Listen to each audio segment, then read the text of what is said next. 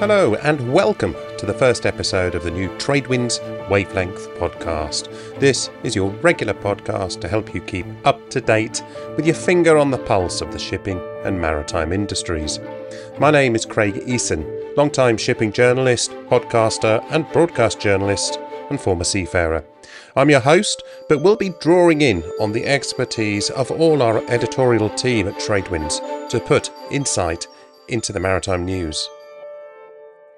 In this first episode, we'll look at some of the latest developments in the Red Sea, where, despite the US beginning to re establish sanctions against the Houthis, fears of the conflict having an impact further afield are growing. I'm hoping that this is not the new normal um, as far as state backs attacks on, on, on commercial ships. Um, but we're really going to have this is something that we're going to watch closely. And we'll look at the gas markets, with listed businesses in the energy and shipping sector offering their annual results, we can just see how some of these firms involved in liquid natural gas transportation are feeling so bullish. So, a more stable price environment we think is extremely helpful to um, end user demand, which uh, should be very good for the industry. This week's episode is brought to you with the support of Lloyd's Register. For more information, visit their website, lr.org. We'll start by turning our attention to the Red Sea. The Houthis are not easing up on their attacks, and their supporters seem to be able to continue to supply them with what they need. The US Treasury sanctions regime has been making our news feeds with increased sanctions against Russia because of its invasion of the Ukraine, seeking to sanction Russian oil coming from the country which is funding its aggression. But now the US has also re sanctioned the Houthis. Here's a report from Tradewind's US Bureau Chief, Eric Priante Martin. A U.S. Navy fighter jet takes off from an aircraft carrier, the USS Dwight D. Eisenhower, for another round of strikes on the Iranian backed Houthis. After the Houthis carried out a series of attacks on commercial vessels and Navy ships, this is not the only way that the U.S. is taking action against the group, in addition to others that Washington sees as proxies of Tehran. Here's Janet Yellen, the U.S. Treasury Secretary, speaking on a visit to Brazil. We've led efforts to counter the financing of Hamas and acted decisively in response to the Houthi attacks in the Red Sea, launching Operation Poseidon Archer and coordinating with our allies to sanction leaders and supporters of multiple terrorist actors, including Hamas, the Houthis, and other Iranian proxies. After putting the Houthis back on a list of terrorist organizations, the Treasury Department has issued its first sanctions against a shipping company for supporting the group, which is formally known as Ansar Allah. As we reported in Tradewinds, Treasury's Office of Foreign Assets Control has blacklisted a crude tanker called the Artura and its owner, Captees Shipping of Hong Kong. But the action also fits into a wider ramping up of sanctions against Iran. Also blacklisted was a deputy commander of the Quds Force of Iran's Islamic Revolutionary Guard Corps, and the Treasury Department alleged that the Artura was used to transport Iranian commodities for the network of Houthi financial facilitator Saeed al Jamal, who is based in Tehran and already subject to sanctions. And at the same day that it took action against the Artura, Washington sanctioned a tanker called the Kohana for moving a $100 million cargo of Iranian oil to China. That was Eric Priante Martin on the US sanctions against Iran and the Houthis. With the attacks on the Red Sea continuing, there are other fears than the physical attacks on vessels. With ships detouring, there's been a negative impact on ports in the region as less vessels and therefore less cargoes can flow in and out.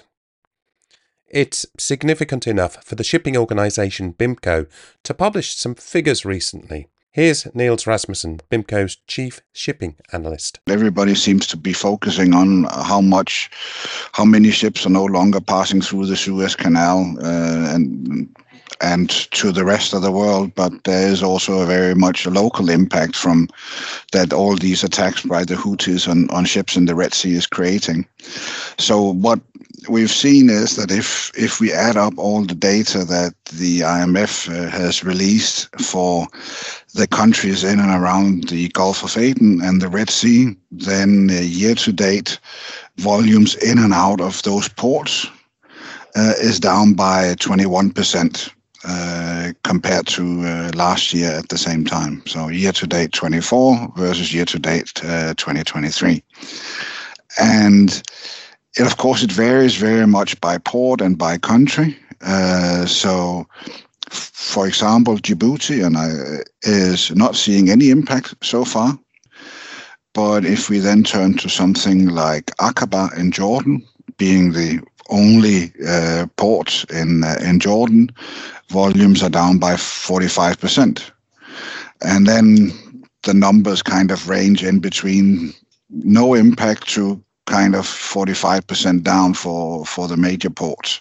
There's some fairly, uh, what you say, fragile uh, countries in this region. Uh, some are already uh, struggling with uh, armed conflict uh, within the country. And, and some are, for example, very dependent on international aid. Well, if you have much fewer ships coming into the ports, then international aid will be much harder to get into these countries uh, going forward. You could also fear that uh, as a result of this, uh, food prices will increase quite significantly, uh, which could lead to further unrest as uh, as people will find it harder to um, to feed themselves and and and their children if if it has this impact on food prices and and availability of international aid. So that's a concern, of course. That was Niels Rasmussen from BIMCO. It does seem that the shipping industry has become a central point in conflicts. A key point here is that these attacks are state backed attacks. It has led to some analysts considering whether this is becoming a new normal. I'm hoping that this is not the new normal um, as far as state backs attacks on on on commercial ships. Um, but we're really going to have this is something that we're going to watch closely. This is Dryad Global's chief executive Corey Ranslem talking about the increase in state backed attacks in shipping. We've really never seen that until we saw the start of the Ukraine Russia conflict. That was where we first started to see really uh, an intense state backed threat and attacks against commercial shipping. Um, and now that's played out obviously within this region because the Houthis do have some capabilities, but without state backing, they wouldn't be able to carry out the the continuous number of strikes that they have uh, within this region. And, and that's really difficult when you look at state backed attacks on a vessel.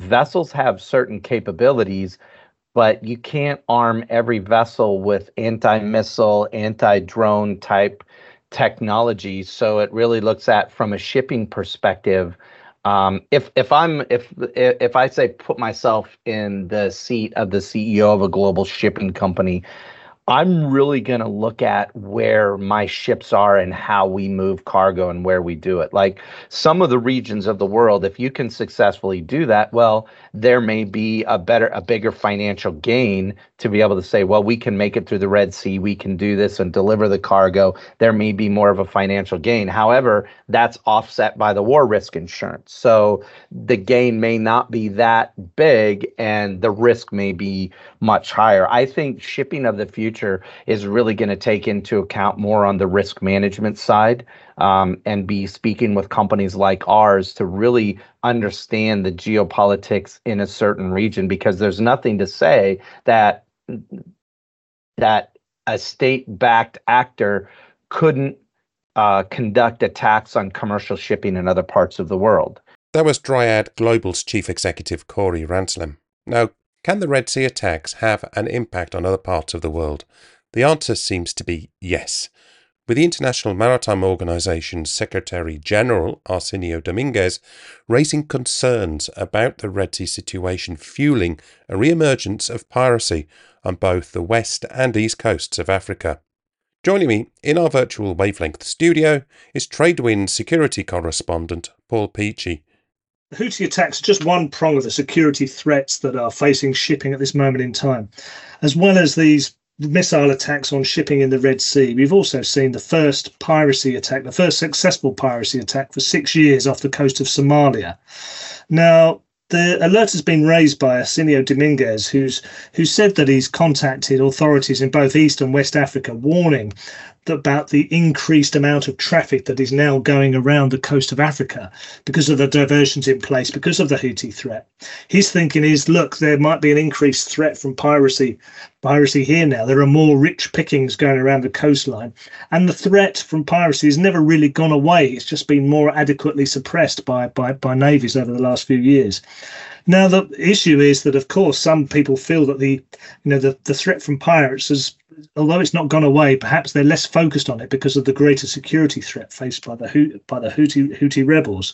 And in fact, India is, is is now currently lobbying the IMO, saying, look, we need to go back to some of the rules that we had back in 2008, when navies were allowed to go into the coastal waters of of uh, Somalia to, to to to repress piracy.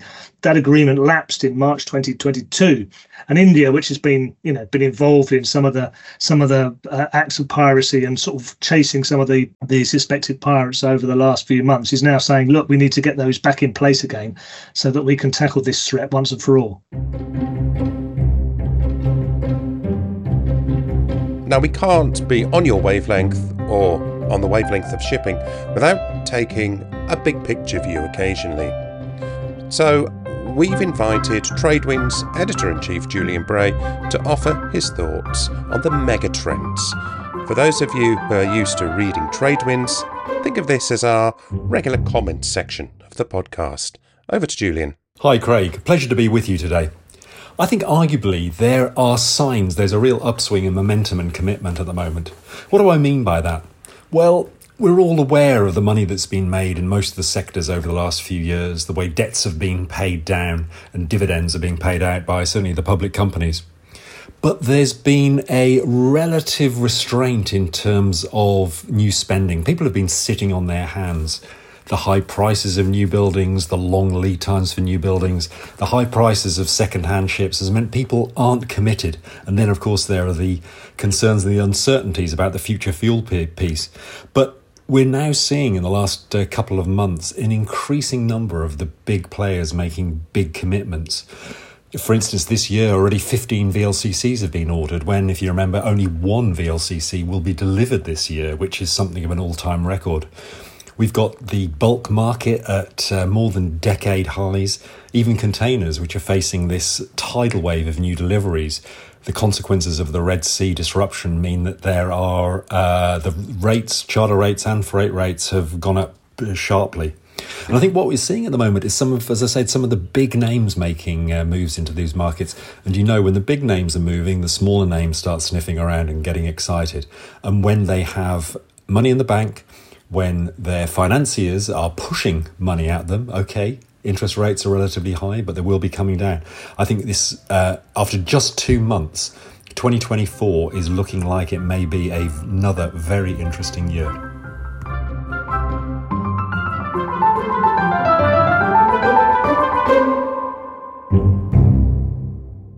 Julian Bray there, Tradewinds editor in chief. The last week and a bit has been full of stock listed companies announcing their financial results. It's been an interesting time for the markets, and as Julian mentioned, owners may have been sitting on their hands waiting for the time to spend some of that cash. One sector that's got our attention is the LNG or natural gas market. Companies with gas carriers or floating storage units have become extremely bullish with these changing markets and the fact that gas prices have come down. Here's some of the sector's chief executives talking during the results webinars. First, here's New Fortress CEO Wes Edens answering a question from analysts about its future supply. I think that uh, there's more likely to be an abundance of supply than than uh, than not. And I think, frankly, the, the most scarce resource by far in the LNG ecosystem that, uh, around the world will be downstream terminals like ourselves. And there really, to my knowledge, there's nobody that has the same collection of downstream terminals that has so much in the excess capacity already up and operational that can service all our customers and therefore create a short for all these other long uh, long providers to come into. So I think we couldn't be better positioned, honestly, and as a company uh, based on where we are, given the, the kind of macro landscape as well. And here's Golar LNG CEO Karl Fredrik Staubo. Basically, when you saw the spike in LNG prices that you had following uh, the Russia-Ukraine situation, in particular the, Nord Stream uh, pipeline uh, accident or incident, um, you saw gas prices go to a level where there was a very strong incentive for end users to substitute away from LNG and natural gas. We think it's in the industry's interest that you see long-term plentiful supply of LNG and further increasing supply sources. And now, Coolco Chief Executive Richard Tyrrell during his presentation to analysts. Received a new lease of life as a result of the high rates seen after the Russian invasion of the Ukraine. However, this is not a trend that we see continuing, given the high cost of keeping these vessels on the water in the face of lower rates. Is it worth spending up to $10 million on a dry dock for an off contract vessel when spot rates for steam turbines are as low as $25,000 per day? We don't see how anyone can make that work. These vessels are typically smaller than new builds, but even if they're not replaced on quite a one for one basis, their retirements still amount to a significant addition, additional demand for more modern tonnage. So we can hear how the markets see gas in the near and even more long term future. But should these gas market players be so bullish? To help me with this is Tradewinds LNG and gas markets expert Lucy Hine. Lucy, should they? Should these companies be so bullish? I think they are right to be bullish in the long term. Qatar was the big news last weekend, raising its um, production to 142 million tons per annum with uh, a 16 million ton expansion. That comes as the US paused on permitting new projects because it's it's thinking again on, on the decarbonisation and, and what that might mean for LNG. But you can see there with companies looking at floating liquefaction like Golar, they are bullish on the sector and and they believe they can they can produce LNG quicker and cheaper than some of the, the land-based projects. So long term, yes, the pe- companies are looking at producing LNG um, into 2040 and some in the decades beyond that. I think if you listen to US companies like Cheniere Energy, quite that'll how that'll play out, I don't know because you've got other forecasts which have talked about LNG being in decline from 2030s. On LNG shipping, um, I think you've got a, a, current market which is quite dull. It's uh, it's quite quiet, which is not unusual for this time of year. But longer term, people are bullish. They're looking at that huge amount of supply coming online. 100 million tons already under construction. Another 100 million tons. So a 50% increase by the end of this uh, by 2030. Uh, GTT, the who builds the cargo containment systems for LNG carriers, said they'll need another 95 vessels just to cover the contracted supply and um, they've upped their demand forecast for the next 10 years to over 450 vessels needed. But I think one of the interesting stories is the downstream side, which particularly FSRUs, uh, floating storage units that can be used to bring in LNG. And you've got fascinating comment there from Wes Edens at New Fortress yesterday. The most scarce resource in the LNG ecosystem will be downstream terminals, and you've you can see there companies like Excelerate, Energy, which is a, a regas company. They're talking about growth and really, really saying that that's their primary thing. Focus at the moment is growth. And you've got an, uh, other companies like New Outfit, their Nebula, buying uh, AG and P LNG, and talking about a massive expansion there on downstream regasification. Just one last point Shell said 100 million tonnes of new regasification coming online. Just this year, 10 new terminals in China, and uh, more will be needed. And now I'm going to hand you over to Tradewinds news editor Yannick Guéry for some of the other headlines that have made Tradewinds this last week. Thanks, Craig. It's been a week of big orders as well as big earnings. We started the week with news that Marinakis Capital Group was being linked to a billion dollar new building order for four LNG carriers in South Korea. And commodities giant Trafigura is getting into owning VLCCs for the first time, announcing an order for two 319,000 DWT crude carriers in China. DHT also got into a new building action this week, putting pen to paper on orders for four Super Eco VLCCs in South Korea. Onto sanctions now, and the shadow fleet of tankers hauling crude has hit 700 ships, according to BRS. Russian oil is now almost exclusively lifted by this fleet, since the rising price of oil propelled the cost of barrels beyond the oil price caps imposed by the G7. Frontline was among the highlights of a busy week of earnings reporting. It turned out that the tanker giant is to repay loans from its major shareholder John Fredriksen from cash generated by recent vessel sales to the tune of $900 million. International Seaways confirmed it was buying six MR tankers in its fourth quarter report. The deal price was $232 million, with 15% paid in shares.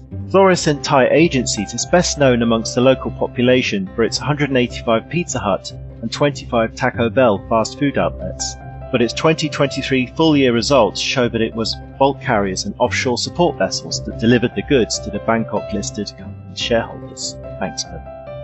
Thank you, Yannick.